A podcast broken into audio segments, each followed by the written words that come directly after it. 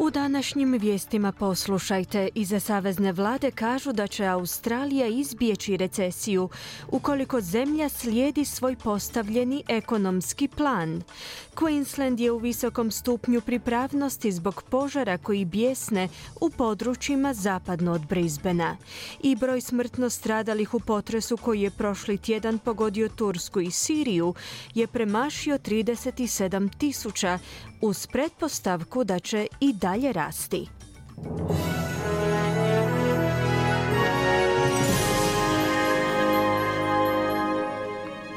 Slušate vijesti radija SBS, ja sam Ana Solomon. Započinjemo vijestima iz zemlje.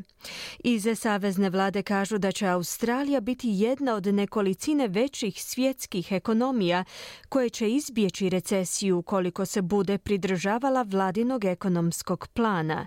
Vlada postupa vrlo uravnoteženo izbjegavajući izravnu javnu kritiku guvernera Središnje banke Filipa Lowa uoči njegovog sutrašnjeg pojavljivanja pred odborom Senata koji procjenjuje državne rashode i to unatoč sve većem pritisku na doktora Lowa nakon što je u pokušaju da zaustavi inflaciju devet puta podizao kamatnu stopu. Mandat doktoru Lowu u toj ulozi bi trebao biti okončan u rujnu ove godine. Odluka o produženju njegovog mandata nakon rujna tek treba biti donesena, dok bi rezultati revizije Središnje banke trebali biti uskoro objavljeni. Pomoćnik saveznog rizničara Steven Jones kaže da dr. Lowe ima težak posao, no da vlada suosjeća s onim ljudima koji su pogođeni nedavnim porastom kamatnih stopa. Our strategy is about complementing uh, monetary policy, not aggravating it. Um, the risk of getting it wrong um, is very high Naša strategija je nadopunjavanje monetarne politike, a ne pogoršanje. Rizik pogrešnih postupaka vrlo je visok, s vrlo velikim posljedicama pogrešnih postupaka. Mi smo nedvosmisleno na strani kućanstava i na strani malih poduzeća koji se već suočavaju s poteškoćama, poručuje Jones. Iza savezne oporbe pak nastavljaju optuživati vladu da svojom politikom pogoršava rast kamatnih stopa. Čelnik oporbe u Senatu Simon Birmingham kaže da vlada mora smanjiti potrošnju kako bi prestala vršiti pritisak na inflaciju. The pressure of inflation is real and needs to be fixed. The pressures on Australian households are real and need to be minimized. Pritisak na inflaciju je stvaran i treba ga se staviti pod kontrolu. Pritisci na australska domaćinstva su veliki i treba ih se umanjiti. To se pak u najboljoj mjeri može ostvariti ako vlada na čelu s premijerom Albanizijom obuzda svoju potrošnju gdje god je to moguće, zaključio je Birmingham. Savezna i državne vlade su pozvane da zakonski zajamče najmanje dvije godine predškolskog odgoja za svu djecu. Uoči nacionalnog samita o predškolcima koji će se održati tijekom današnjeg dana u Kamberi, više od 50 skupina i pojedinaca je potpisalo otvoreno pismo u tu svrhu. Na nacionalnoj razini postoji financiran pristup predškolskom odgoju za četverogodišnjake, dok je u nekim saveznim državama državama dostupan i za trogodišnjake. Zagovornici pozivaju da bude dostupan trogodišnjacima diljem zemlje i da tu provedbu nadzire novo nezavisno tijelo za predškolce. U povjerenstvu za produktivnost ispituju probleme u obrazovanju predškolaca. O tom pitanju bi trebalo izvijestiti Saveznu vladu do sredine iduće godine. Queensland je u visokom stupnju pripravnosti zbog požara koji bijesne u područjima zapadno od Brisbana. Na snazi su naredbe o evakuaciji za žitelje sjeverno od grada Milesa. Njima naime prijeti vatrena stihija koja se zbog vrućine vrlo brzo širi. Na snazi su i dva dodatna upozorenja od požara na području lokalne uprave Western Downs. Vatrogasci pretpostavljaju da su brojne zgrade izgorile u požarima, no za sada nema izvješća o stradalima ili značajnoj šteti. Slušate vijesti radija SBS, nastavljamo vijestima iz svijeta. Broj smrtno stradalih u potresu koji je prošli tjedan pogodio Tursku i Siriju je premašio 37 tisuća uz pretpostavku da će i dalje rasti. Ovaj potres se zbog tako visokog broja stradalih svrstao u šestu najsmrtonosniju prirodnu katastrofu u ovom stoljeću.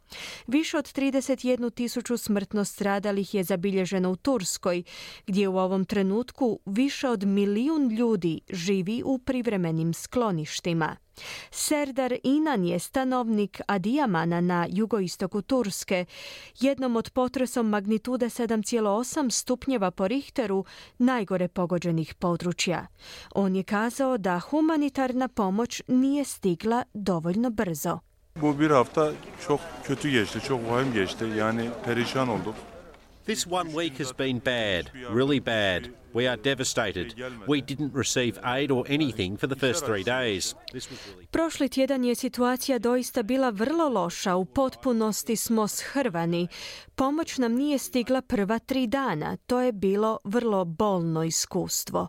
Humanitarna pomoć i potrebna oprema nam je počela pristizati tek u noći trećeg dana od potresa, a to je bilo prekasno, istaknuo je Inan.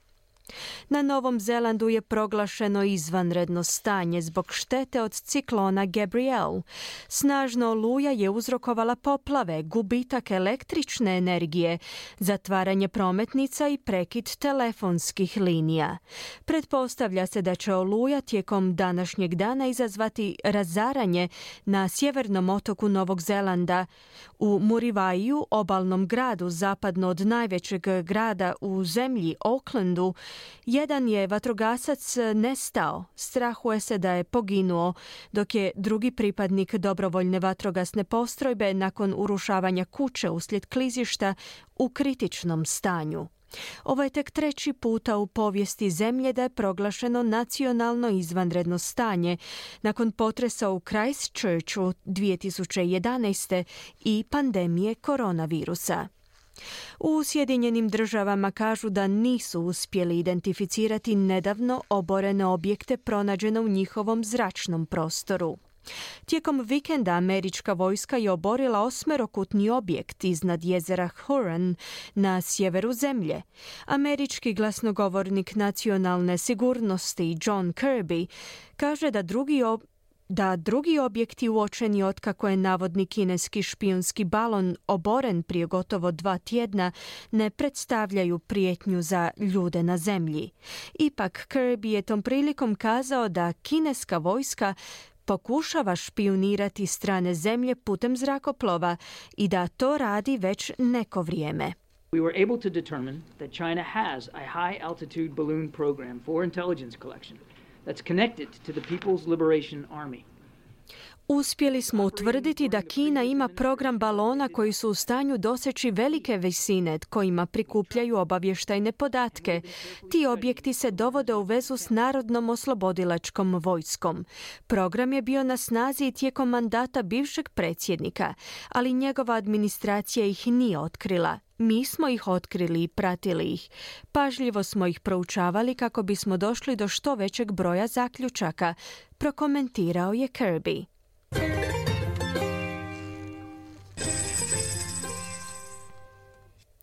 Danas jedan australski dolar vrijedi 0,70 američkih dolara, 0,65 eura te 0,57 britanskih funti.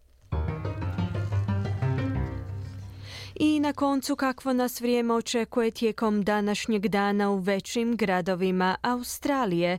Perth uglavnom sunčano uz najvišu dnevnu temperaturu do 27 stupnjeva Celzija.